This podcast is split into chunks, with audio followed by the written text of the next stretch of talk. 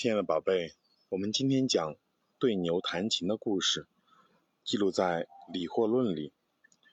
古时候有一个叫公明仪的音乐家，他的音乐方面有很深的造诣，而且弹得一手好琴。他的朋友们都很喜欢听他弹琴，凡是听过他弹奏的人，无不被他悠远的琴声所打动。公明仪有个习惯，总是把自己的琴随身带着。当看到美丽的景色或者兴致高昂时，他就即兴弹奏一曲。有一次，公孙仪去郊外游玩，他走到一座山坡上，看到一头牛在路边低头吃草，样子很悠闲自在。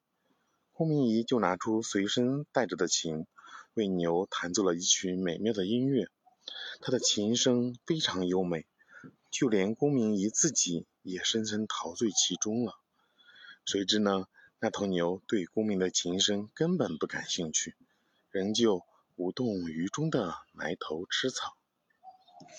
通过这个故事，小可爱们，我们明白什么道理呢？公明仪的琴声虽然美妙，但他却选错了听众。